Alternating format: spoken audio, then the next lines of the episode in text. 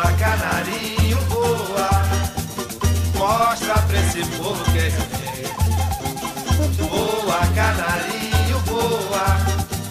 Mostra lá na França o que eu já sei. Mas voa. Voa, canarinho, voa. Mostra pra esse povo que é Voa, canarinho, voa. Mostra lá na França o que eu já sei. 1982. Den smukke brasilianske tragedie. Mange landshold er gennem tiden blevet omtalt som verdens bedste, og blandt andet nævnes store hold som Ungarn 1954, Brasilien 1970 og Holland 1974, og så Brasilien 1982. Og der kan jo næppe herske nogen tvivl om, at førnævnte landshold i manges øjne vil stå som ja, fodboldromantikernes drøm, og Brasilien som sagt herhjemme omtales som det bedste hold, der aldrig vandt VM. Men er det nu egentlig også rigtigt, og var nederlaget til Italien slutning på O Jogo Bonito, som mange i dag betegner som ja, det brasilianske landsholds varemærke? Selvom det snart er 40 år siden, så lever 82-holdet endnu, og myten om de fantastiske spillere er som sagt ikke blevet mindre, fordi jeg, Andreas Knudsen, elsker den romantiske historie om Brasilien, og i det hele taget de der hold, der var omkring 1978, 82 og 86, så derfor skal det da leve videre. Mange har gennem tiden snakket om holdet, og der findes i dag et hav af YouTube-klip, der bringer os tilbage til de solbeskinnede dage i Spanien, som for mange er et mytisk VM. Og ligesom jeg, så har den engelske forfatter Stuart Horsfield også et specielt forhold til Falcao, Zico Junior Socrates, men for Stuart var det så bare mere end et svundet minde, og han har derfor skrevet en bog om holdet, der bjergtog verden med smuk og bekymringsig fodbold, som nogen måske ikke har set magen til siden. Jeg har snakket med Stuart om hans bog, og drømmer tilbage til min barndom i Kalundborg, hvor sommeren altid var lige med solskin, strandture og selvfølgelig VM i fodbold. Men inden jeg skal snakke med Stuart om Brazil 1982, The Glorious Failure, så vil jeg tage jer endnu længere tilbage i tiden, så I derude kan komme tættere på det landshold, som i dag kaldes for det bedste, som aldrig vandt VM. Guaraná Antártica. De Maués para as suas mãos. Bora lá! Efter succesen i 1970, så gik Brasilien ind i nogle mager VM-år, hvor de store forventninger de ikke blev indfriet, og paladsarv forblev uforløst. Ved VM i Tyskland i 1974 var det endnu en gang tidligere spiller og VM-vinder Mario Zagallo, som stod bag roret som træner, og forventningerne til en fjerde triumf har aldrig været større. Skulle det for første gang lykkes et hold at finde sin fjerde VM-titel? Brasiliens stjerne, det var den 28-årige Roberto Rivelino, og den charmerende Corinthians-angriber skulle med sin erfaring fra VM 1970 løfte den tunge byrde og bringe den fjerde titel hjem til Brasilien uden hjælp fra netop Pala og Tostão. Som alle ved, lykkedes projektet langt fra, da Rinus Michels drenge sendte de blokætte brasilianere hjem efter 52.000 tilskuere på Vestfalen stadion, så Neskensk og Cruyff med Holland i front selvfølgelig, sejre med 2-0 over brasilianerne. De følgende fire år, det var altså en blandet landhold for det brasilianske landshold, og de to fodboldforbund, der dengang hed CBD. Hos CBD, Confederação Brasileira de Esportivos, som det hedder på portugisisk, var tidligere præsident João Avalanche tiltrådt som præsident hos FIFA, og den tomme stol blev derefter overtaget af Elenio Nunes, der med en baggrund i militæret og den politiske verden skulle have styr på sagerne i det fodboldgale land. Efter skuffelsen til VM blev Zagallo erstattet af succestræneren Osvaldo Brandão, der tidligere havde trænet landsholdet og blandt andet havde givet debut til legenden Garrincha. Brandão var faktisk personligt udvalgt af Nunez, der sandsynligvis mente, at en mere erfaren og gavet træner kunne få landsholdet tilbage på sporet. Der gik dog sin tid før Brandão fik sin træner debut for det brasilianske landshold – nemlig helt præcis et år efter fiaskoen i Dortmund. Brandau's start gik fint, og med en suveræn indledende runde i Copa America 1975, så Nunez plan med Brandão bag roret ud til at lykkes. Med resultater som blandt andet 6-0 over Venezuela, var motorvejen til finalen lagt.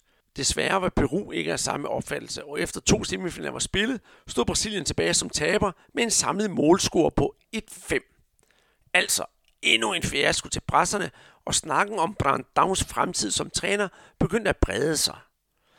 Efter den her nedtur i Copa America, så skulle man jo kigge fremad, og i 1976, der så tingene lyst ud for det brasilianske landshold. Brandão valgte nemlig at give plads til et talent, som Zagallo tidligere havde ignoreret, nemlig Flamingos unge supertalent Zico. Brandão fortsatte sit arbejde, og trods en masse sejre og en god statistik, var han alligevel ikke helt i kridthuset hos fodboldforbundet, da han med sin hårde linje langede ud efter stjernen Paulo Cesar Caju. Russeturen nedad begyndte for alvor, da Brasilien den 20. februar 1977 lagde ud med at spille 0-0 mod Colombia i Bogotá i kvalifikationen til VM 1978. Fodboldforbundet, ja, de handlede hurtigt, og da flyveren fra Bogotá landede i Rio, var Brandau arbejdsløs, og det var endda selvom han var ubesejret i 34 ud af 40 kampe. Forbundets første indskydelse var at indkalde Zagallo tilbage, men forbundets præsident André Hischer mente, at der skulle nye og mere visionære kræfter til. Valget det faldt faktisk på den 38-årige Claudio Coutinho, der med sin militære baggrund kom med nye og progressive idéer til det brasilianske landshold. Den visionære Coutinho, som havde været med som fysisk træner i 1970, introducerede ting som Cooper-tester, overlapping og hentede sin inspiration fra det hollandske totalfodbold og mente, at holdet var vigtigere end de individuelle stjerner. Ydermere, så var landsholdet som sagt ikke fremmed for Coutinho, da han jo som sagt var en del af den tekniske stab ved VM 1970 og 74, og også havde været træner for det brasilianske OL-landshold, som blev nummer 4 ved lejene i Montreal. Hvad landsholdet angik, så havde Coutinho et stort problem, nemlig den korte forberedelsestid. Mens han prøvede at implementere sit nye system, måtte han samtidig slås med henholdsvis presse og fodboldforbund, da han for eksempel valgte at se bort fra Paulo Roberto Falcao, der blev anset som at være en af verdens bedste otter på netop den position. Og det var ikke Falcaos kvaliteter, der sådan set fejlede noget, men internationalspillerens åbenmundighed og åbenlyse kritik af Coutinho, den fik altså Coutinho til at holde ham væk fra landsholdet. Umiddelbart så virkede Coutinho visioner, da Brasilien øh, med ham bag rodet debuterede med en 6-0 sejr hjemme over Colombia og hævde en 1-0 sejr hjem på udebane mod Paraguay. Og med tre point i de sidste to kampe var Coutinho og Brasilien nu klar til slutspillet om pladsen til VM. Her viste holdet rent faktisk kæmpe, kæmpe stort format og hentede blandt andet en stor sejr på 8-0 hjemme over Bolivia. Det betød, at Brasilien sluttede bedst i den sydamerikanske pulje foran to mindre fodboldstater, nemlig Peru og Bolivia.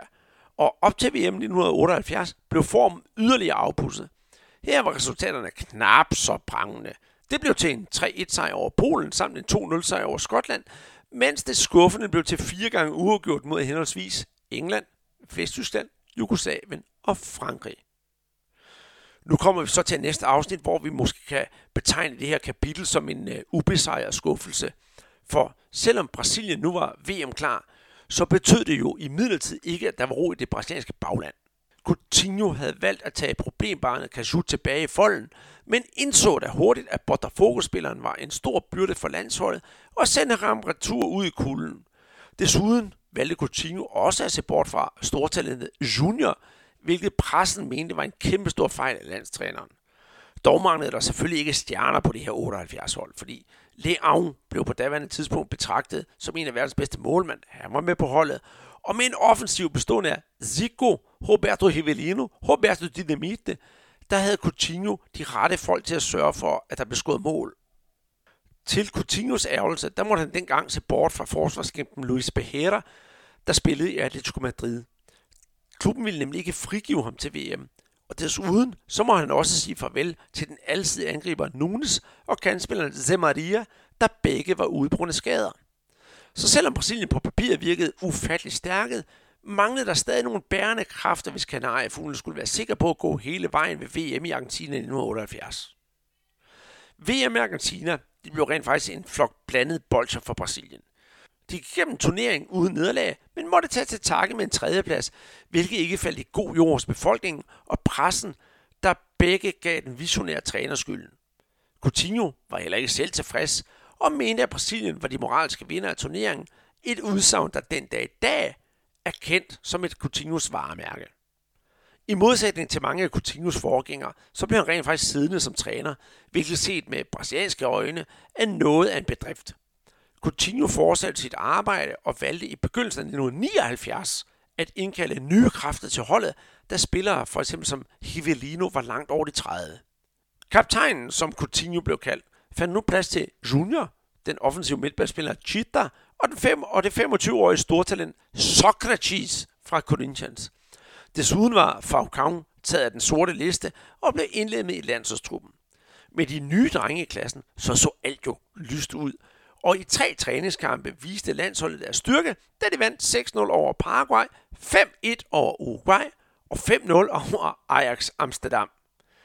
Det gav utrolig meget ro på bagsmækken, og Brasilien var nu klar til de sydamerikanske mesterskaber, hvor den nye generation skulle træde karakter. Copa America 1979 blev afholdt fra juli til december, og kampene blev spillet i flere af deltagernes lande. Brasilien endte som gruppevinder i en gruppe med Bolivia og Argentina, hvor de nye talenter strålede og scorede mål på stribe. Men Coutinhos nye stjerner formåede dog ikke at træde op på den helt store scene, og trods en sejr over verdensmesterne fra Argentina, røg Brasilien ud i semifinalerne efter to målrige kampe mod de senere mestre fra Paraguay. Nu varslede der nye tider. Landet var som sine sydamerikanske naboer et diktatur, som havde holdt brasilianerne i jerngreb siden 1964. Men landets præsident, general Figueiredo, der kom til magten i 1979, så hvilken vej de politiske vinde blæste og begyndte at flirte med demokratiet. Det fik også indflydelse på sporten, hvilket betød, at fodbolden blev decentraliseret og at CBD blev nedlagt. Altså, simpelthen det brasilianske forbund nedlægges til fordel for et nyt forbund, som i dag hedder CBF, Confederação Brasileira de Futebol. Med grundlæggelsen af det nye fodboldforbund skulle landsholdet se sig om efter nye træner, da Coutinho, trods sit folkelige image, var en del af det militære system i Brasilien, og CBF's nye præsident, Gillette Coutinho, der selvfølgelig kun har navnet til fælles med landstræneren, mente, at landsholdet skulle fornyes, og at træneren ikke skulle besidde en militær baggrund. Valget fandt på den 49-årige træner for Palmeiras, Tele Santana, der med sin civile baggrund og en utrolig anderledes indgang til spillet, synes at være den korrekte mand til jobbet.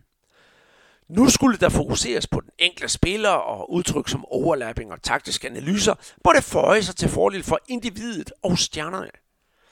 Tele virkede ud til afslappet og havde en stor respekt hos pressen og befolkningen, men den charmerende attitude til trods var der stadigvæk streng disciplin på landsholdet, og han tolererede ingen svinghjerner for spillerne, trods den større frihed. Nu har vi fået Santana på banen, men tingene starter ikke bare som lutter lavkage. De første kampe under Santana de blev godkendt, men var på ingen måde prangende. En rutinesejr over Mexico på 2-0 i, i juni 1980, og samt en 2-1 sejr over Sovjet hjemme på Maracanã, hvor Zico gik til straffespark, var okay, men det levede ikke helt op til forventningerne. Og som en slags opvarmning til VM-kvalifikationen deltog Brasilien i et mini-VM, Mundialito, som det hed, i Uruguay. Turneringsdeltagere var Italien, Uruguay, Brasilien, Vesttyskland, Argentina og Holland. Sidstnævnte trådte til i stedet for England. Og med 1-1 over Argentina og hele 4-1 over Vesttyskland begyndte Brasilien at vise ja, deres kræfter med en offensiv, hvor holdets stjerner blomstrede, og specielt en person som Socrates viste sine evner med sit berømte overblik og elegante spil. Endnu var holdet ikke komplet, da det fremadrettede spil var lige så stærkt som forsvaret var svagt. Det svage forsvar viste sig for alvor i finalen, hvor Brasilien var storfavoritter mod Uruguay, men tabte 2-1. Nederlaget gav grobund for spekulationer hos Satana, der nu forsøgte sig med en mere europæisk tilgang og skiftede til en ja, klassisk 4-4-2-opstilling, hvor han hævde Socrates ned som offensiv midtbane sammen med Zico. Med den nye opstilling, der var Santana klar til at tage hul på VM-kvalifikationen 1982 i Spanien. Selvom landsholdet var klar, betød det ikke, at man nu kunne tage det med ro. I sommeren 1980 var de to tidligere landstræler Zagallo og Coutinho i Europa, hvor de så nærmere på det europæiske hold og den europæiske måde at spille fodbold på. Begge var utrolig enige. Brasiliens spil havde kun ændret sig lidt siden 1974.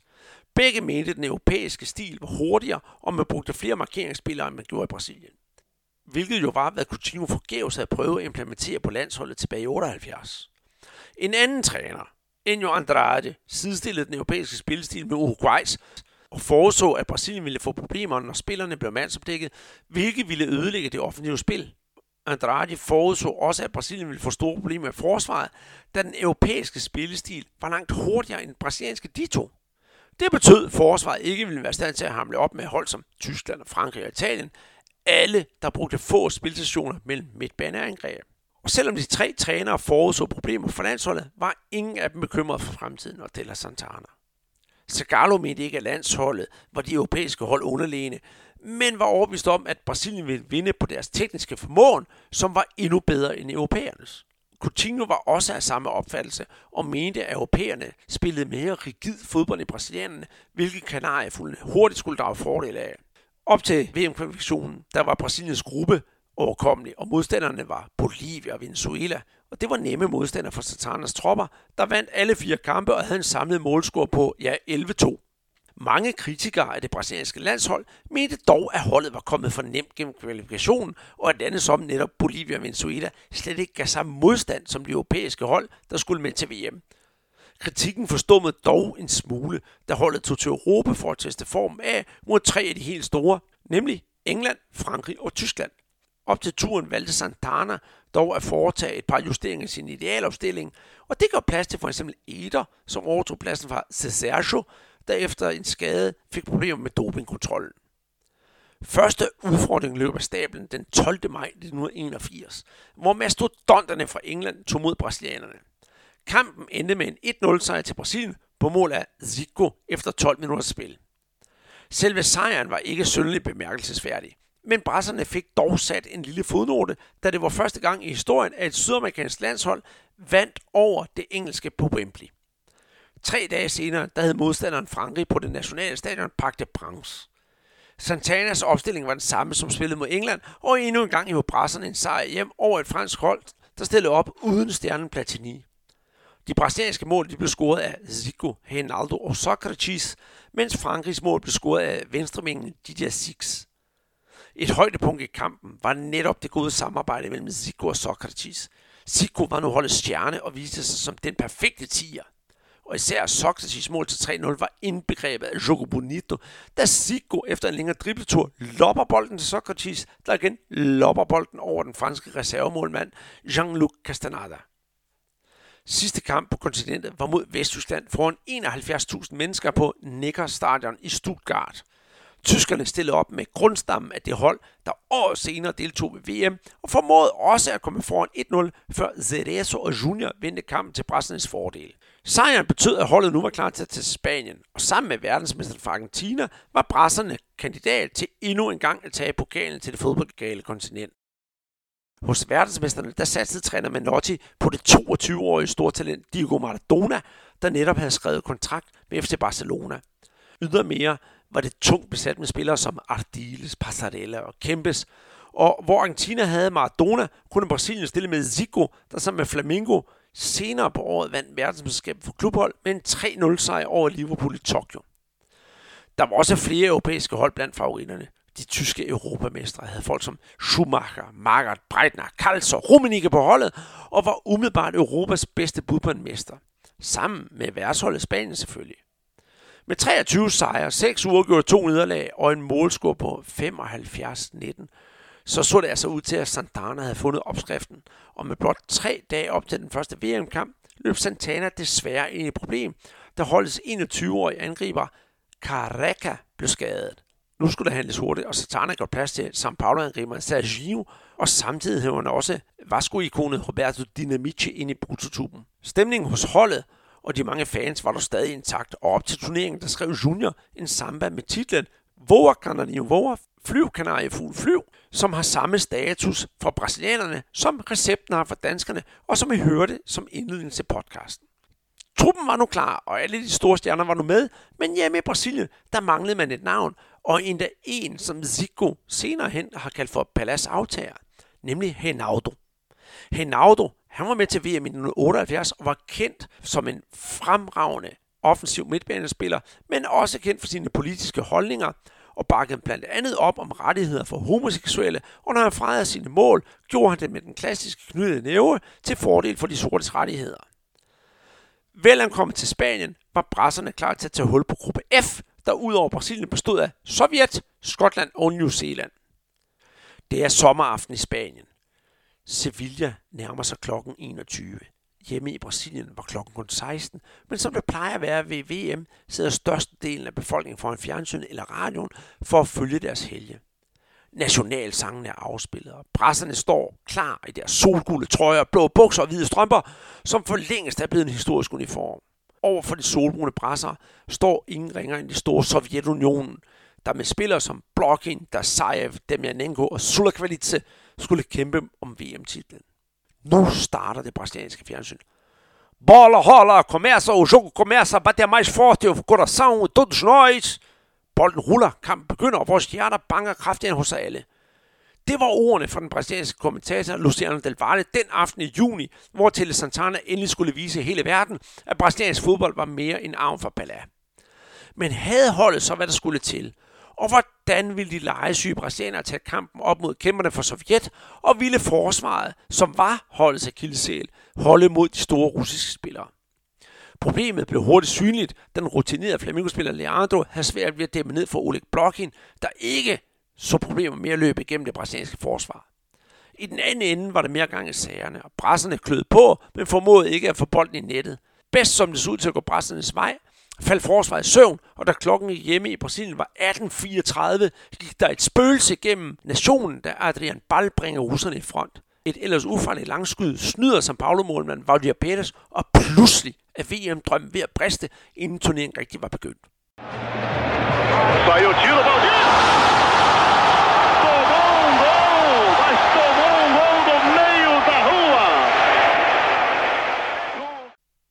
Som I kan høre, er VM 1982 ikke bare et lille kapitel i den brasilianske fodboldhistorie, og da jeg sad med Stewarts bog foran mig, vidste jeg ikke, hvad der ventede mig. Men én ting var sikkert, og det var, at jeg skulle føres tilbage til min barndom og 1982.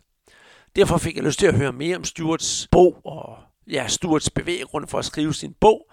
Så lyt med, når vi nu spoler tiden tilbage, tænder for det brasilianske TV Globus VM-program og snakker med Stuart Horsfield.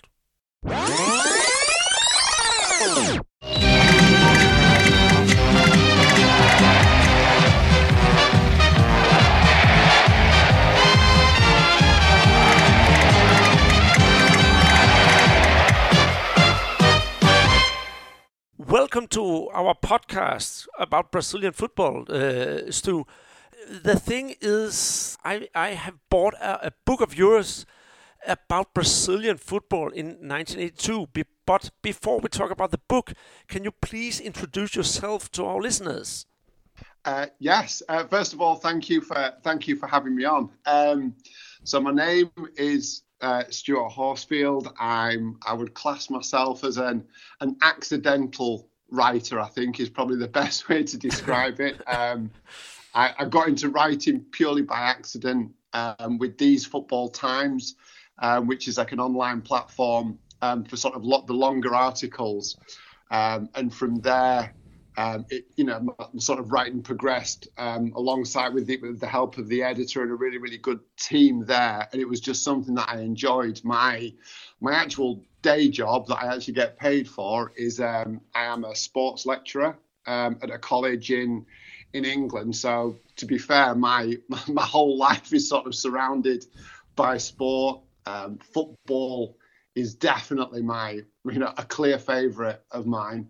Um, and then the sort of you know the, the book that you mentioned purely came about i guess like i say i enjoyed writing and, and just saw it as an opportunity to write a rather longer article about what is probably my most favorite subject um, to write about yeah and, and, and for me uh, let's be honest because i haven't read it all yet but but it's uh, some kind of a childhood dream that comes true. I, I, I'm from '75, so I was uh, seven at the time, and I just remembered. Uh, people know that my mother is Brazilian, and I just remembered seeing those yellow shirts on the uh, on the field, and it was just fantastic. There was something magical about it, but we will talk about it later, because I think you're you're an Englishman But why the World Cup 82 with a Brazilian view? Because uh, uh, for me, I, I would think, oh, an Englishman, he should write a book about the England squad because England at that time, from in '82, it was quite a good squad with Terry Butcher, Kevin Keegan, Peter Shilton, Glenn Hoddle. Why did you write a book about, book about England? Because also, I think that uh, England always has this self-esteem that they think we invented the game, therefore we are the best. It's it, it's I mean it's it's funny there's a there's there's probably two or three elements to that I think. First of all I, I, I was as the tournament was start I was 10 um, in 82 so it's it's the first World Cup that I remember properly and I was old enough to fully engage with the tournament and fully absorb all of the games all of the football. And and I started off um, before the World Cup, you know, I was a, I was an England fan. I was I was ready to watch England. Like you said, England had a very very good side. You know, with Brian Robson, like you said, Peter Shilton, Terry Butcher, Glenn Hoddle. You know, it, it was a very very good England squad. Um, and and what happened was, I don't I don't actually support a football team, and I, and I never have done. And it's a real and I suppose it's something that I go into in the book because, like you say, a lot of it is written through the eyes of a ten-year-old, and I never, I don't support team, and I never have, and it's not through not liking the game. It it just kind of never happened, and I can't explain why it never happened. It it just never did and never has. So I could always watch any football, any game with a purely sort of objective point point of view. I, I could see the the beauty and the quality. I could see the sort of the destruction, you know, in any game by any player, you know, by any team. So I, I could just watch it as a fan of football rather than sort of a blinkered fan of a particular team. So obviously, I, before England kicked off, I, you know, I was ready. I was a big fan of England. It was the first time they'd qualified since 1970, so the country was very sort of hyped up for it. You know, it was the first world having missed out on 74 and 78. You know that England was ready yeah. for a for England to be in that World Cup. And then the the very the first game was Belgium Argentina, which was a one 0 game to Argentina, which England never showed because of um, the Falklands conflict that was going on at the time. So British television didn't show the opening game between Argentina um, and Belgium. The next game, so the, the, the following day, it was Italy, uh, and I want to say Italy, Poland, but I might be wrong, but I know it was Italy and it was nil nil, and it was a it was a dire game of football, and I was so disappointed that this was the first game that I was going to see. The second game that day was Brazil versus the Soviet Union, and from the minute the minute I put the television on, and the minute I heard I heard the noise of the Brazil fans, the you know the drums, the band, the sort of soundtrack, that samba soundtrack that seemed to play all through the game and then you know, I mean, the, the football that they played, and I'm, you know, I'm sure we'll come on to this, but it, from the from kickoff, it was like nothing I'd ever seen before. I'd never seen football like it. The the skills, the the tricks, the flicks, that you know, all of those things that I I love about the game and still love about the game was all there by this team that you know. And you mentioned those those sort of canary yellow shirts. It, it visually, it was so beautiful to watch, and the soundtrack was just unlike anything I'd ever heard at, at, an English game or a British game. And then obviously the two goals that they score in the second half were were just incredible. And and so purely because they played, I guess because they played before England did, and they played a style of football that I'd never seen before. All my attention was taken instantly by the Brazil side. I did watch England and, and yeah. want England to do well, but it was the from that game onwards, it was just the Brazilians that I wanted to watch. They were the only side that I wanted to watch in that tournament were you alone about that uh, that uh, opinion in, in in England? Because what did the other all the others that you knew say about the the World Cup? Did they still cheer for England? Of course they did. But but what did they say about Brazil? Was they so uh, how can I, can I say entangled by their game that the uh, the game that uh, as you were? Yeah, I mean, I think, I mean, I was at, I was at, so in, in, England it was, you know, primary school. So you stay in primary school till you're 11, and then you go into the secondary school or senior school. So I was um, I was sort of nearly the old one of the old in the older age groups um, in the primary school, and so we would play football every playtime at school. Um, and and sort of from the minute the minute we all saw the Brazilians, that was it. We all we all wanted to be the Brazilian players um, at playtime. You know, we all wanted to be Zico or Eder or Socrates. And and as the tournament sort of progressed, we all we all sort of gravitated towards the Brazilians and what they'd done. You know, some people would still pick the odds um, Argentinian player, or somebody would pick the you know England player. But at, at playtime, the sort of playground was filled with Brazilians, um, even though we were only sort of ten year old ten year old school kids. But yeah, they they absolutely captured the imagination of of everybody that I was around who liked football. Um, and as I was going back over the when I was writing the book and, go, and mainly going back to the press and speaking to some of the reporters for the national newspapers in England and listening to those guys talk about how they felt reporting on the Brazilians. It, it was exactly the same. They were all entranced by them. And obviously, as a reporter, you have to sort of report very impartially, but they all got caught up yeah. um, in the beauty of this Brazilian side as well now you almost answered the question. My next question that is uh, uh, many of our listeners they weren't even born in 82, 82. Why do you think that this World Cup in 82 is so important for the football history in general?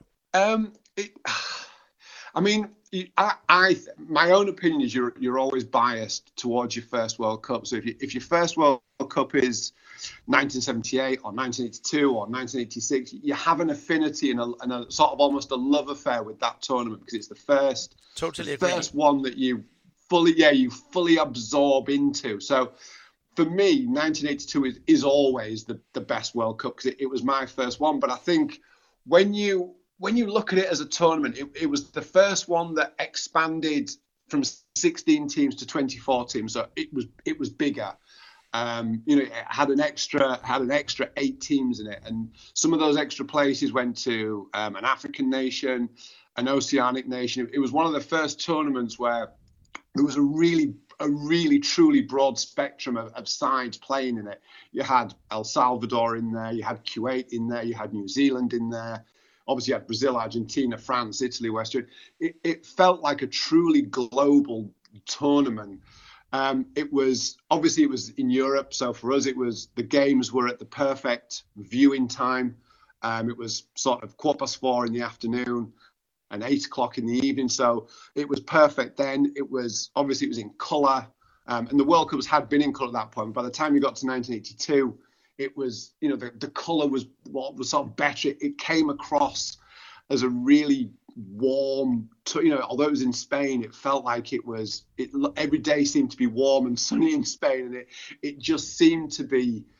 Um, uh, you know, as you sort of mentioned before, it was almost a, a, romantic notion of how football should be played in the surroundings it should be played. The stadiums all looked huge and exotic, and and so everything just looked so different to yeah. how football looked in England. I think, and I think that in terms of its importance, the the, the ultimate winners um, ultimately dis- almost sort of created a legacy of how international football would then go on to progress, how teams should play in a way to win an international tournament. Brazil tried to win it in a certain way, and, be- and because they failed ultimately, it almost sort of drew a line under that style of football in order to win a major international tournament. It, it sort of stands as a pivot point for me in terms of how international how international teams set up to win international tournaments. So nowadays, uh, here more than, than, than 30 years later, can we can we come to the conclusion that the, that failure and the not winning the World Cup uh, might have been a, a, a, kind of a success for Brazil because if Brazil have won the World Cup in '82, they've just okay another uh, another checkpoint. Then it was uh, 1962 and 1970, 1958, and now this one 82, and maybe the team will have been forgotten by now, but they haven't won, so therefore we'll still remember them as the best team that never won the World Cup. it, it, every everybody, literally everybody that I interviewed, and I interviewed, I interviewed an awful lot of people for this book. Everybody I, inter- everybody I interviewed, my, my final question to them was, did they think that the the myth and the legacy of this side is greater because they never won it? Yeah. And I think probably 99% of the people agreed that the fact that they didn't win it almost enhances the story. And it's, it's why the team is still talked about. So, like you said, over 30 years later, you know, it's still, it, even now, it still um, generates discussion on social media as to why they didn't win it. You know, there's the old sort of it was the goalkeeper's fault, it was the defense's fault, it was because Serginho, you know, wasn't a quality number nine. You know, it, the sort of the same reasons are always churned out, but it, it, this team seems to generate more discussion than any other. And you would, you're right, you would include the Dutch in 74, you would include Hungary in 54. Now, obviously, Hungary suffer from a lack of television and a lack of video sort of evidence almost to show what they did and how they played. The Dutch, the Dutch were superb, absolutely superb all the way through the tournament until it got to the final. Um, whereas the Brazil side was superb, and it, it it just didn't look like they could lose. It, it just did not look like they could lose. But it was almost their own undoing the fact that they didn't lose. And, like you say, I think that generates and increases the myth that sort of surrounds this side. Mm, precisely, and everybody now is talking about uh, Eh, eh, Maradona, Mar- eh, Diego Maradona, and, and, Lionel Messi, and everybody says, "Oh, Maradona is the greater player because he's won a World Cup," but nobody says the same thing about Zico, for instance. He was just a great player, and he's among the greatest player Brazil ha- has ever had, and he hasn't won a World Cup. So, uh, with this uh, legacy from, from from '82, you can say that maybe the failure from '82 has made Zico even a greater player it, yeah, it's, it's funny, isn't it? How, like you say, how you can almost, you know, we, we talk about this side as a, as a truly great side because they didn't win it. And then, and exactly as you've just said there, but on an individual level, a player's failure to to win a major international trophy can actually almost impact on the legacy legacy just the same. And you only have to look at, at Lionel Messi for that. You know, until Lionel Messi wins a major international tournament, there's always going to be question marks, rightly or wrongly, over his greatness and and you know how how history will portray him as a player. If he doesn't win one, it will always be held over him. Maradona was a, a wonderful, wonderful player, a wonderful player, and has that that World Cup. You know, and he has two league titles at Napoli and the UEFA Cup. He has that, and then you know Cristiano Ronaldo has multiple um, Champions League, multiple league wins, but he also has the European Championship trophy. You know that that other major international tournament win. You know, and he has that. So when history looks at Cristiano Ronaldo, they will judge him.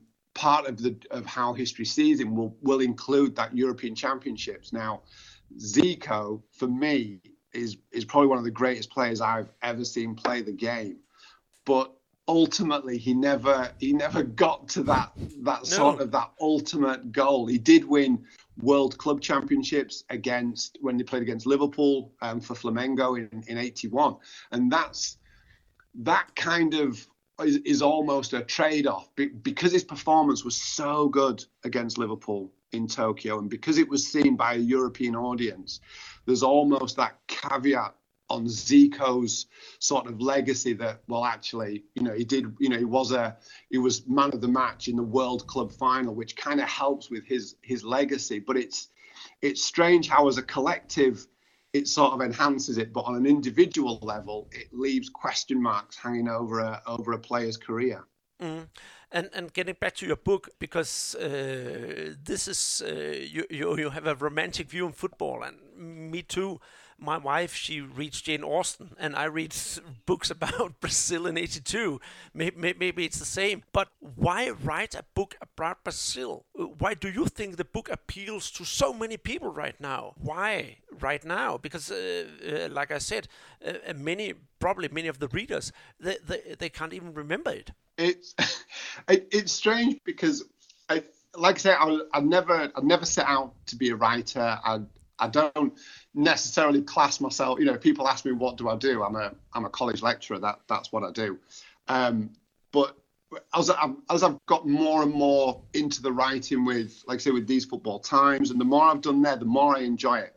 And we actually we had sort of a, a segment on there where we used to get authors who would come on and chat about the books, and you know, and I would sort of host it, and then and then but my, my two sort of people that I worked with, they'd both written books and I hadn't. And we were sort of chatting with authors and I was I can remember sitting there one day thinking, we have this sort of show and, and I'm the only one who hasn't written a book and yet I'm ho- and I felt like a bit of a fraud really.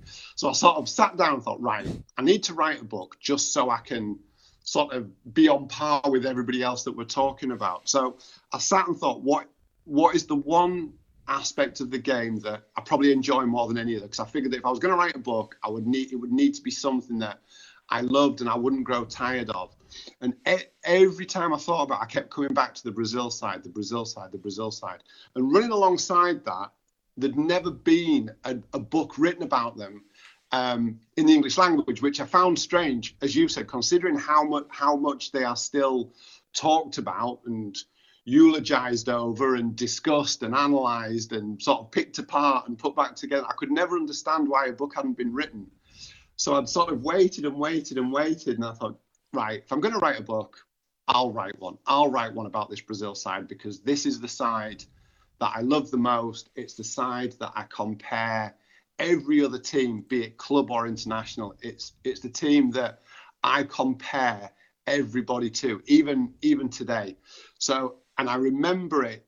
I remember that side probably better than probably some of the club sides or international sides from the last five or ten years. My my childhood memory of that Brazilian side is is literally burned into yeah. sort of my brain and my memory. So and because people still talked about them and because it still generated discussions on social media, I figured that there must be people like myself who still had an interest in that side. So I sort of I wrote the book. I decided to come at it from the point of view of if I if somebody wrote a book about this team, what would I want to read about and how would I want to how would I want it to be written? And a, a really good friend of mine, um, Stephen Scragg, he um, he said to me, he said, look, if you're going to write a book, the only person you can write it for is yourself because you can't please everybody and you never know what anybody else wants apart from yourself. Sounds said, fair. write the yeah. book that you want to read and then just see how people take it. Yeah. So that's kind of what I did. And then from there, it's people have sort of picked up on the, you know, like you said, that theme of um, certainly people from my generation who would run home from school to watch them, would pretend to be Zico in the playground. Sort of that generation of have sort of recognised it and bought into it. The people who are younger, it's it's kind of triggered an interest or piqued an interest in a team that, like you say, maybe they didn't actually know that much about or had heard about, but never really understood or knew what it was they did or how they played. So I, I think for my generation, it's just rekindled memories from their childhood. For a younger generation, I think it's piqued an interest in a team that they'd heard of but never really fully investigated or researched. Mm. But but I also meet a lot of people who, who cannot remember the World Cup, but still come to me and say, "Oh, do you remember Brazil from '82?" And there's also this fabulous movie narrated by the late Sean Connery. He's talking about the World Cup in '82, and that makes it uh, even better, uh, a more mythical thing. And I think it's uh, you wrote this book, and it must uh, also be a very hard thing to write a tragedy than to write a, a feel-good book. Because, uh, to be honest, this is a tragedy. But uh, when you started the research for your book, did it surprise you how big the Brazilian team of '82 is in in Brazil and around the whole world? Oh, absolutely. I mean, it it was you, you, sort of have your own sort of little world that you that you exist in be it your sort of you know your close friends people you talk to people have the same interests people who you talk to regularly on social media. So you have your, your sort of small world. But then as it as i started to sort of spread out and sort of look and request you know people for interviews did people want to give opinions? You know, because there is a section in there towards the end about the legacy of this team. Fans, I tried to talk to fans from other countries rather than just England or Brazil because I wanted to see whether the le- the legacy of this side is the same. You know, did people in Spain or France or Germany or America or you know, did they all feel the same as as I did or people in this country did about this side? And as as the sort of my, my world grew, if you like, of people who replied to me, the more obvious it became that the impact was the same. It didn't matter which country they were. If, if you were a football fan or a lover of football, it didn't matter where you lived. The the impact that this side had was more or less the same all around the world, and it was it was quite it, it was quite not eye opening, but it was quite a shock to see Yeah. just how far. I mean, there's um I spoke to um, a guy from Iran who contacted me. He filled out the questionnaire, spoke to me. He gave answers about the team, and you know, and it was just like I can't believe there's all these people from all these different parts of the world, all with the same opinion about a football team who played 38 years ago and didn't actually win anything, but yet it, it impacted literally, or they impacted literally right right around the world, and it was it was I think it was when I spoke to like I say the press. So I spoke to um, Patrick Barclay, who was who used to be um, chief football writer at the Times at the Times um, newspaper, but at the time of the '82 World Cup, he was he was um, the second football correspondent for the Guardian. So the chief correspondent followed the England games. Patrick Barclay had the Scotland Yeah. games, and obviously Brazil were in Scotland's group. So he covered all of Brazil's games, and he covered the second stage games for Brazil as well. And when I spoke to him, um, and he sort of talked about it from the press's perspective, so the reporters, the journalists, when he spoke about their perspective, and again, he used the worldwide press, not just the English press, but press all around the world in the press boxes at the time. You know, and he, he said it was just absolute devastation when Brazil got knocked out. It was, you know, the entire press box just couldn't believe what had happened and that they were no longer in the tournament. So, as a child, you, you're really upset that they've gone out. But when this, when the sort of the journalists and the hard-nosed press are also feeling exactly the same, you kind of know that this is a special a special side, you know, once in a generation side that has affected, well, like I say, it's affected football fans apart from the Italians. It's affected football fans Yeah. all around all around the world. Of course it had. Now you told some of it, but when you started your research for research for the book, Uh, uh, uh, how did you do it? And have you met some of the players that were in the squad? So, well, it's funny because when when I started, I, sort of thought, right, if I wanted, if I wanted to read this book, what would I want? And what I wanted was as many people who had either played against them, been involved around the squad, or obviously had played for you know for the Brazilian squad. So that that was the sort of I thought that's what I would want to read, but which is quite daunting when you have no contacts, nobody really knows who you are, and it, it was purely a, a chance meeting. Um, there's a guy called Colin Walker who um, is the um, coach is responsible for coach education at Grimsby Town, which is a, re- um, a League Two football team in England where I work, and I was just talking purely by chance, and you, you know, and you were sort of saying, you know, he used to play for New Zealand in I think '84, and I was like, oh my god, you must, you you know, you missed out on playing against Brazil in '82. I said you must be devastated, and he went, oh, he went, yeah, I was, but I'm in contact with, you know, quite a lot of the players who played, and I was like, this is it, this is my, this is my in. So I said, oh, is there any chance you could contact any of the players who played in that World Cup and see if they would chat to me? And he was like, yeah, yeah. I'll. So he came back to me and I spoke to um, Frank Van Hattum, who was the New Zealand goalkeeper in that World Cup, John Adshead, Kevin Fallon, who was the manager and assistant manager of New Zealand. So they were the very first people I spoke to. And they were great. You know, they, they talked, all of them spoke for over an hour, gave opinions, what it was like, memories. So once I'd spoken to them, it then became a little bit easier because then I became a bit braver and started contacting people sort of that normally I wouldn't have. Um, somebody gave me uh, Willie Miller's phone number, who, who played for Scotland against Brazil, and, and I sort of opened up with, I've already spoken to Kevin Fallon and John Adshead and Frank Van Hattum. So straight away, it kind of gave me a little bit of, of sort of leeway. And so he came back to me and, yeah, that's fine, I'll speak to you. So as I was gathering names, it became easier to then contact other people, and then from there, that that I spoke to a guy contacted me um, who knew Alexander Chivadze, who was the Soviet Union captain, and he said, Okay, "I can get a translator. Would you like to speak to him?" And I was like, "Yes, I absolutely would like to speak to him."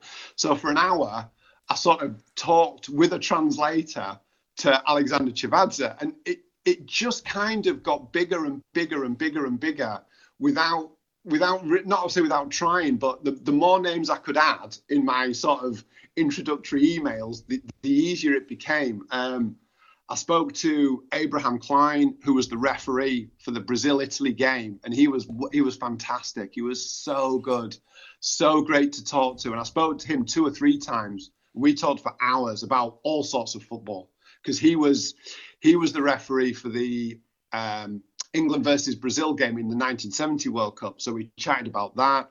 We chatted about the Brazil Italy game in '82. So he, you know, he was a great person to speak to. But I, I couldn't get hold of the Brazilian players. I just obviously there's the language barrier, and there was ju- I just couldn't get access. Couldn't get access. And then a guy contacted me who'd made a documentary for FIFA. He said, "Look," he said, "We've made a documentary." He said, "We we interviewed just about every player." He said, "We didn't interview Serginho." Um, and I think he was the o- and Dirceu who who'd passed away. He was, they were the only two we had interviewed. He said, "I've got every, I've got all the transcripts, all the transcripts from all the interviews, all the stuff we didn't use, all the stuff that um, you know some of the players didn't decided not to appear in the in the video." He said, "I've got them all. I've got all the transcripts." So he sent me over all of these files, these sort of first-hand accounts from all the players from that 82 side, and all their opinions. So in the end, I got all my all my information from the Brazilian players was just handed to me in translated interviews, which was brilliant. But it it meant that I didn't need to sort of pursue and try and get hold of them, although I did keep trying. Um, but ultimately, I just had pages and pages and pages and pages of first-hand interviews with all with all of the squad, every single member of the squad, like I say, apart from Serginho. Okay, that, that that's uh, that, that's really a, a, chest of gold you have there. So, Uh, it so- was, it was incredible. Yeah, so so so is there another book on the way? There, there is another book on the way. It's funny, it's funny you should say that. As I was going, as I was interviewing people, and I'm thinking, if I was to write another book, it would probably be about the whole tournament, the whole of the 82 World Cup. So what I ended up doing was I ended up asking them questions about other elements within Of the tournament, yeah. not just the Brazil game. And I stored it all and kept it all. Um, and then publishing company spoke to them and you know like what are you thinking of for your next book and i was like look what about the entire 1982 tournament they were like yeah brilliant so my next book is already started and it's it's a look at the whole of the 1982 world cup all the sides all the games and again it's it's just going to be a question of expanding sort of the interview pool of people from other teams but hopefully because now this book's out um, and it, it's doing quite well. Hopefully, that will also now open more doors for me when I try and course it will. contact I- I people from the the French squad, the West Germany squad, um, you know, the Polish squad. You know, I, have sort of a hit list of of people and players and and staff and that I would like to interview. So then it's just a question of sort of finding the contacts and seeing whether I can I can get them to to speak to me or not. Yeah, I, I- really hope so because uh, uh, what you've done so far with this book is very good. So uh, a, a book just about the World Cup '82, that would be a, a, a football romantic's dream. so I'm, I'm looking forward to it. But when you made the research for your book, because you told me you have a lot of research, and now I'm thinking special about the Brazilian side. Were you surprised that it was not just the the players you saw on the screen? that was so good, but Brazil in general, because at that time, I think Brazil was a powder cake of great players. Uh, well, and, and this is the thing. It's it's funny because obviously there's always this discussion about Serginho, um, Valdir Peres. You know, should they have been selected? Were there better players? And what what I obviously ended up doing was I sort of watched a lot of the of the qualifiers for that 1982 tournament, and I watched a lot, watched a lot of Brazilian football. Um, you know, I'd, I'd watched the entire game of the qualifiers, and there was there was so much strength in depth, if you like, and and there was so much, and, and it was it was so different to how it is now because everybody except Falcao, who was at Roma, and Dirceu, who'd been at Sevilla in, in Spain, they were the only two who weren't playing in Brazil. Everybody else was playing um, in Brazilian domestic football. Now, obviously, in England in 1982, we had no clue as to what was happening in, in Brazilian football. Certainly, I didn't as a 10 year old. And, and that's why I think part of it is when they arrived, and you had no, I mean, people kind of knew who Zico was because of the game against Liverpool. Brazil had played against England at Wembley in 1981 on a European tour. So, Yeah. you know, there were little elements of of what had been seen. You know, they play France and they play West Germany as well in sort of nine days in Europe, leading up to a, almost like a pre-tournament warm-up the year before. So there was a, a kind of an element, but it it just seemed that there was just this conveyor belt of, of sort of talented, incredibly skillful players. The strange, or not the strange thing, but the, I think some of the, the thing that surprised me when I was researching it, when Cerezo doesn't start against the Soviet Union because he's suspended, he has a suspension, a one game suspension hanging over from qualifiers. So so Cerezo doesn't play in the first game, and Dirceu starts, and then Paulo Isidoro comes on at half time. But after that, it's Peres in goal, it's Oscar and Luizinho as the centre halves, Leandro and Junior as the fullbacks. Then you have this mid, this incredible midfield of Cerezo, Falcao, Socrates, Zico, Eder, and then you have Serginho.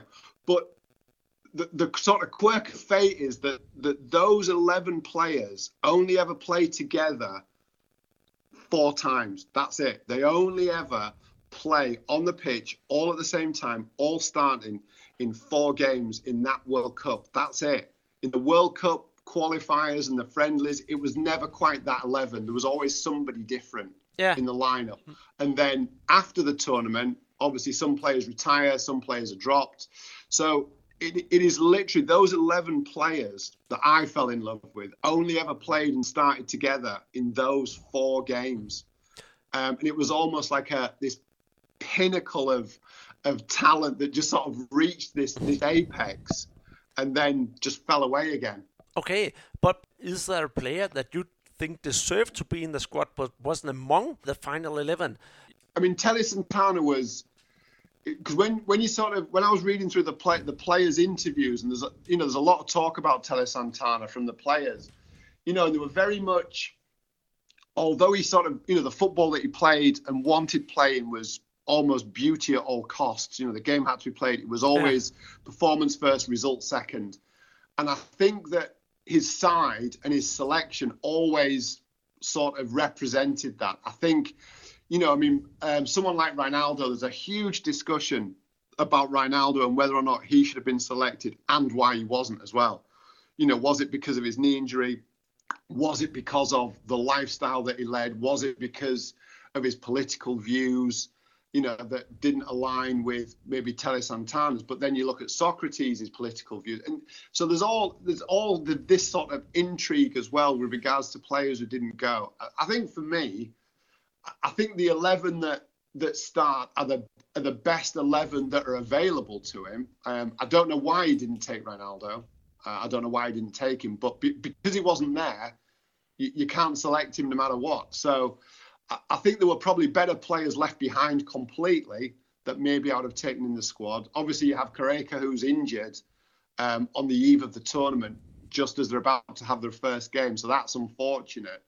Um, but I, I think the side are very are a, a really true representation of Tele Santana. So I guess it, it's again it's one of those what if you know if it wasn't Yeah, Santana it would is. it have been Yeah, the yeah. same side? Yeah, and if if he have chosen other other players, it could have been uh, worse or better. So so like you said, what if? But everybody knows Tele Santana from the '82 World Cup, and and he's now uh, uh, on, on a level that that everybody says he is uh, one of the best coaches that ever been on the on the earth. But I don't think we. I think we have to to not forget Claudio Coutinho from the 78 World Cup, and he was the founder of uh, the, the, the, the Flamengo that won the World Cup in 1981. Do you think he he planted a seed and and maybe he's partially responsible for the 82 team because I see Claudio Coutinho totally different uh, from from Tele Santana and uh, and for me Claudio Coutinho is uh, the Jurgen Klopp of the 70s but nobody knew that he was he was so ahead of his time. It's I mean Claudio Coutinho is um he's a great he's a great figure to Claudio Coutinho needs a book all about himself. Yeah, I, I found I, him fascinating. So. The more yeah. I researched about him, the the more fascinated I became with him as a person and his career.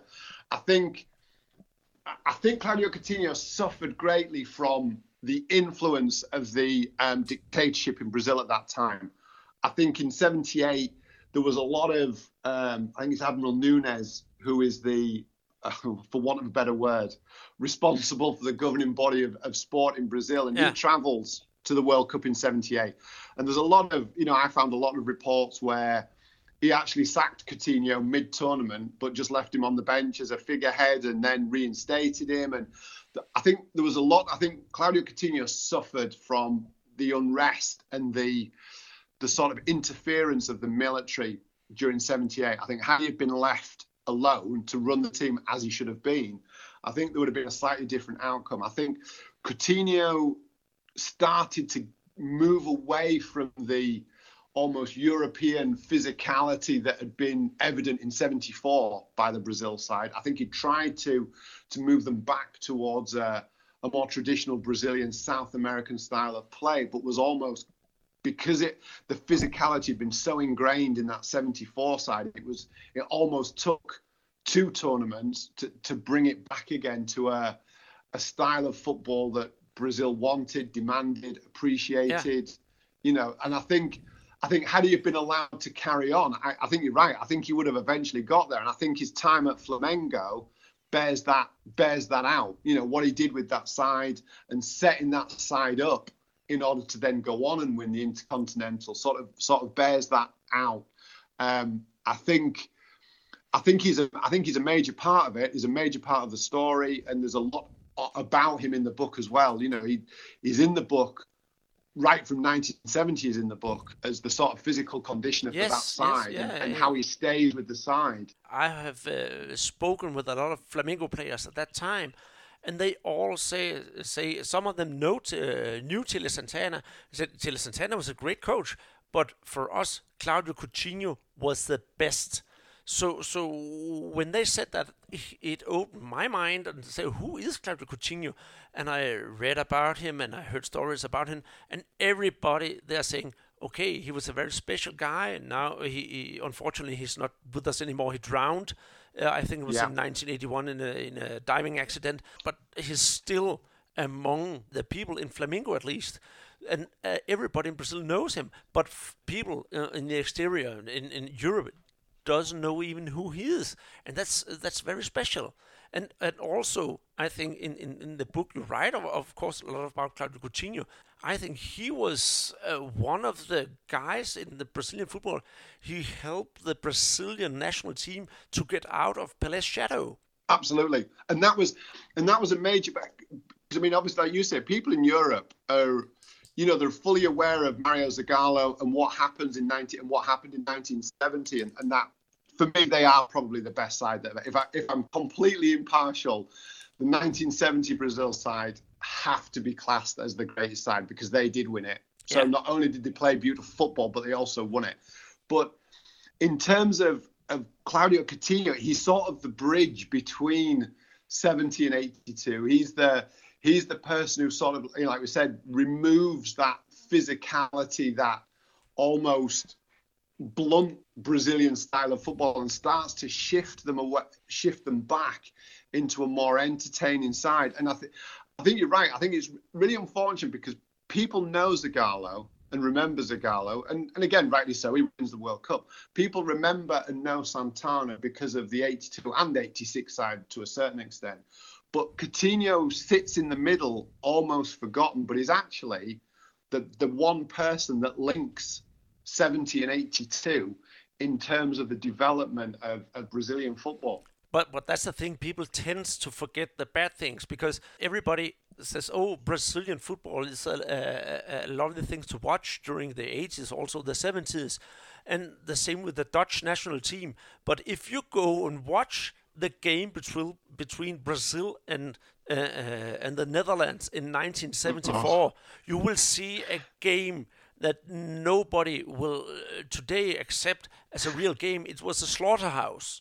Uh, it was it was horrendous. It, it's a horrific game of football in terms of almost the violence that's on the pitch. And the strange thing is, and again, it, again, like I say, you know, it's something to cover in the book, but it's when when you think about it, you think so. You have Brazil 1970 and that incredible final goal that they score in um, against Italy in that final to make it 4-1. Again, one of the best goals ever scored. You have the Dutch side of 1974, total football, Johan Cruyff. Um, and and so you was you know, and if someone said a, a World Cup fixture between the total football of the Dutch and the and the next squad along from the 1970 World Cup, you would think it would just be the pinnacle of yeah. of world football, and it is it's horrific. It is a horrific game of football, and it's so it's so jarring with what people remember about 70, what people remember about 82, what people remember and associate with the Dutch of 74 and 78. It's it's such a strange game of football. Mm, it, it, it, was, but but let's go back to the to the 1982 and your uh, your book.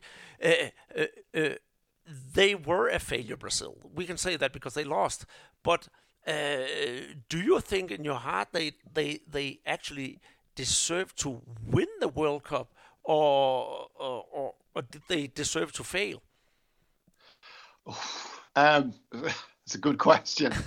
um, I have a friend. I have a friend called uh, called Gary Thacker, and we asked it. We discussed this question about a lot of teams a lot, and he always comes up with, "Well, the team that wins it deserve to win it," and I kind of agree with what he says. Or I, that's usually how he answers the question, and I agree with what he said. At, at the 1982 World Cup, for me, Brazil were the best side. They were the best side. Certainly going into the Italy game, the the history of the games that they'd played leading up to the Italy game, the way Italy had played leading up to the Brazilian game, they were the best side. France were a good side in that tournament. Um, obviously, West Germany are always a good side. The Italians were poor. But Italy, when you watch the game back, Italy do deserve to win. As much as it pains me, Italy deserve to beat Brazil. It's a cynical and, and team. That's a fact. So, so Brazil, so you know, Italy get what they deserve in theory, as do Brazil. But for me, Brazil were by far the best side in that tournament. And it's funny because I was chatting um, the other day about World Cup winners and the best teams in that tournament. And it's very rare that the best team actually go on and win a major international tournament. Brazil 1970 is one example. In 1986, Argentina are not the best side. Maradona's the best player. Argentina are not the best side. Yeah. In 1982, Italy aren't the best side. Um, in 78, Argentina aren't the best side. In 74, West Germany aren't the best side. It's very rare that the best side at a tournament do go on and win it. Um, and I think 82 is no is no different. For me, Brazil were the best side there, but didn't win it. And they didn't win it because on the day, and it's tournament football, they came across a side who were better than them on the day, even though looking at it as a whole, they they weren't the best side. Mm. And and do you think uh, you have mentioned a lot of World Cups right now? Do you think there's a legacy from the Brazil '82 in today's football? Um, oh, absolutely. I, th- I, think you only need to look at um, or listen to Pep Guardiola talk. Um, Pep Guardiola's, I think it's his dad or his granddad, I think. You know, and he talks about he was brought as a child. He was brought up on the '82 Brazil side, you know, and the way they played the game. Um, Guardiola is probably about the same age I am, so would have been around about the same age. And his, you know, the Barca side are often compared to um, that Brazil '82 side in terms of, you know, playing with instinct, playing with almost with beauty, with turning football into an art form, you know, and and um, in the book, I, I, try and put, well, I have put a quote at the beginning of every chapter. And on the final chapter, it's about legacy. And Guardiola's quote is that, you know, a side that is still talked about over 30 years later didn't lose.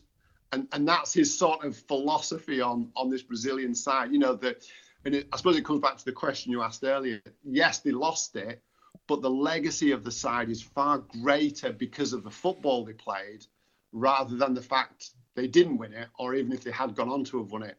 it it's the style of football that people fell in love with. It's the style of football that is their legacy because it's so rare now to find such beauty in the game and such sustained beauty in the game. Mm. And probably Guardiola's side or Guardiola's sides in general are probably the closest that you get to that almost artistic way of playing the game. Mm, there's a lot of people saying it was the day that the the romantic and beautiful football were lost forever, and and saying that do you think that the Brazil 82 team will will always be the best team never to win the World Cup, or will there suddenly be a World Cup with a team like this Brazil one? Um, I, I don't think a side will ever go into an international tournament playing as carefree or as instinctive as that Brazil side will. The game's moved on. The game's shifted. The game is far more athletic. There's far more physicality. Um, like I say, I think there will be great teams who should win a tournament and don't. Um, I think that will always. I think history tells us that that, that will always happen. Um, but I don't think a team will turn up at an international tournament again and play the way that that Brazil side did, or even the way the Dutch did in '74. I don't think you'll get teams will ever try to play like that to win an international tournament because because the Dutch failed, because the Brazilians failed. It's it's never going to be a way that a manager will set out to go and win a tournament, mm. which is really sad for people like us. really, and and, and your book. Uh, it's uh, out now in England and is available on uh, Amazon, uh, where I bought it. Will the book be out in other languages and in, in other countries? It's funny. Um, a couple of people, well, more than a couple. A few people have already contacted me about it being translated into Portuguese um, for the Brazilian market. It comes out in Brazil um, on the 1st of December, but only an English version at the moment. But a couple of people, well, like I say, more than a couple of people have already asked me about had I thought about getting it translated. Um, you know, a couple of people have asked me, have offered to sort of translate it, but that's unfortunately that's between them and the publishing company. I'm just the, you know, I have no real say. I would like to think that Brazilian, when you write, when I was writing this book, I was very aware that this isn't, although I class them as my team because I love them so much, they're not my team. I'm not Brazilian. I can claim no ownership of this side, none. I can only claim, I can only claim to to sort of love the side. Yeah. Um, I can only claim to sort of love the side and be sort of grateful that I got to see them play. I can't claim that they're my team, my country. So was, I felt a little bit of pressure thinking I'm writing about a team here that that belong to an entirely different nation of I don't know 100 plus million people. It, it's their team, it's their side, and I was hoping that as I wrote it, I was kind of doing it justice. I was hoping that I, they would get my opinion of this side and that they would be happy with how I saw them and what I think of them, even though they don't belong to me. Um, but I would like to think that if it was translated, that my sort of thoughts and feelings about it would still come across um, to the Brazilian people and that they would be quite happy with what I'd done. But yeah, I, I, am very wary as to how how Brazilian how Brazilians will receive the book and whether or not they're happy with with what I've done with it. Because like I say, they're not actually my side at all. I just happen to really love them. well, at, at, least I can say uh, you're not a Brazilian, and that's that might be a good thing because uh, the Brazilians, even though uh, this is a, a, a, love declaration to Brazilian football.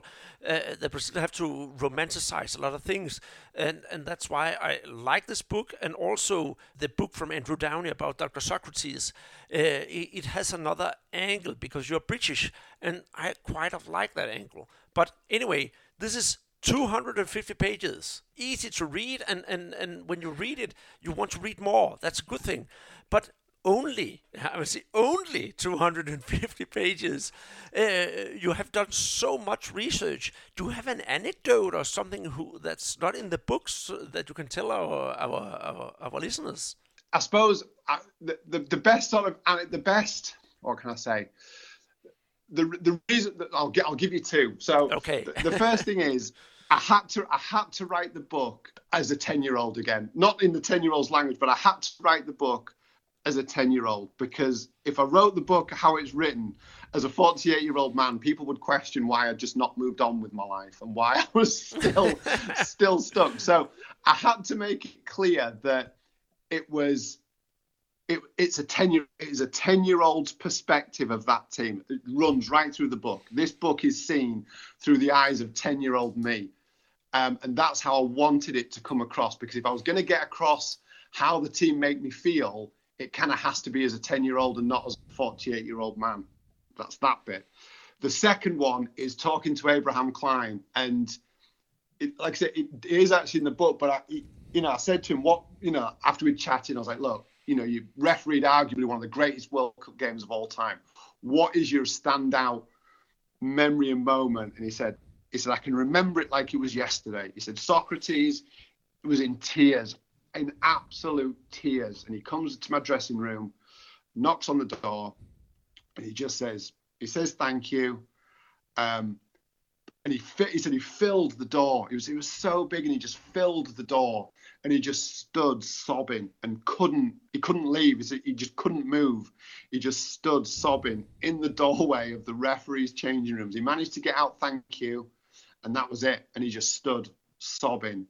And then eventually he sort of turned round and apologized and then left and, and went back to the Brazilian changing room. And, and like I say, Abraham Klein said, he I can remember it like it was yesterday. He was just inconsolable, stood in the dock as they'd come off the pitch at full time, straight down the tunnel, straight into his changing room to say thank you. And the, the tears were just flowing out of him. Is and I can remember it like it was yesterday. Okay, yeah, that's a that's a really good story to see a, a, a, that big an icon in Brazilian football and also in Brazilian history because he he, he was uh, engaged with political things. Uh, mm. Suddenly turn into a very very uh, little man with broken dreams. And uh, yeah, yeah. Uh, uh, but when I read this this book, I don't have broken dreams. And you said you you wrote it like a, a, a ten year old, and, and isn't that what everybody wants to get back to the good memories of their childhood? And you're succeeding. No, well, thank you. That, that's probably that's probably the the best compliment I think that, that I can get. Any anybody who, when anybody sort of talks to me about the book and say, "Oh, you, you just took me right back to 1982," or "You took me right back to the World Cup," that was kind of it. I didn't want it to be a this happened and then this happened and then this happened. And I wanted it to be we're all going back to 1982. We're all going. If you're going to read this book, we're all heading back to 1982, but we're not going back as 48 year olds. We're going back as kids you know, we're all going back as children together and we're all going to remember what it was like, how it felt, how they made us feel, how the games yeah. seemed to be all that time ago. You know, don't think about the games now in high definition and, you know, Dolby surround sound. Forget all of that. Just take yourself back to what it was like as a 10 year old or however old, 12, 15, 8. You know, if, if you were a child at that World Cup, we're all going back and we're going to be that age while we read it. And then when we finish reading it, we'll all come back to 2020, and that's that's kind of how I wanted it to be. Yeah, precisely. I, I think uh, I said it. I I like the book very very much, and I will recommend every everybody to, to, to buy it because it's uh, it's a trip down memory lane, uh, nothing else, and, it's uh, it gives me good feelings uh, about everything afterwards. So uh, it, it is out now on uh, on Amazon. And uh, do you just have to go into Amazon and and, and write 1982 Brazil, the glorious failure, and it will pop up? That's it. It's as it's as it's as simple as that. For oh. anybody, like you say, anybody who'd like to take a trip down memory lane, maybe just feel good about football. It's there. That's that's kind of what it's there for. It's a bit of a bit of nostalgia and a little bit of escapism and a little bit of remembering how football used to be. I think That's that's also what we need in, in this time with the COVID Yeah. nineteen thing. We have to have some good memories. Uh, Thank you very much, Stuart, because uh, it was a pleasure talking with you, and also to hear about the anecdotes and this history, and, and, and about your research about this book. And I hope when you make your next book about the General World Cup in '82, I can call you again and we can have another chat. Oh, absolutely, absolutely. I mean, it's been it's been wonderful. I love talking about this side, and I love talking about this side with people who share that who share that passion as well. But yeah, And now- when the next book's out, it will be a pleasure to come back on. Okay, and now you're in the in a Danish podcast about Brazilian football. Really nice. Yeah, Thank you I very would much. never have thought of that six months ago. That is a fact. No, no, no, no. Thank you very much. Hold da op en tur tilbage i tiden. Som sagt, der fik Stuart gjort mig til en dreng fra Kærby ved Kalumborg, som så den brasilianske skuffelse og kom i skole, hvor min lærer snakker om Zico og alle de andre, som i dag er mysiske og kigger på os fra forskellige steder, om det er fra jorden eller fra himlen. Jeg har senere selv været tæt på et par af spillerne, og selvom de stadigvæk er fodboldguder i mit univers, så er det dejligt at se, at de stadigvæk hyldes af hele Brasilien, og en englænder, der valgte at tage skridtet og skrive en hel bog om det hold, som jeg aldrig nogensinde vil glemme, og som verden i dag ser som det bedste hold, der aldrig nogensinde vandt VM. Mit navn det er Andreas Knudsen, og jeg håber, jeg har nydt den her ja, tur tilbage i tiden. Og husk, at øh, vi på Brassebold gerne tager andre emner op, også de nostalgiske, og husk, at man altid nyder brasiliansk fodbold bedst med en iskold Guaraná i hånden. Jeg håber, vi ses til Brasserbold en anden gang. Vai para jogada individual, preferiu o Falcão, tem liberdade. Éder, olha o tiro.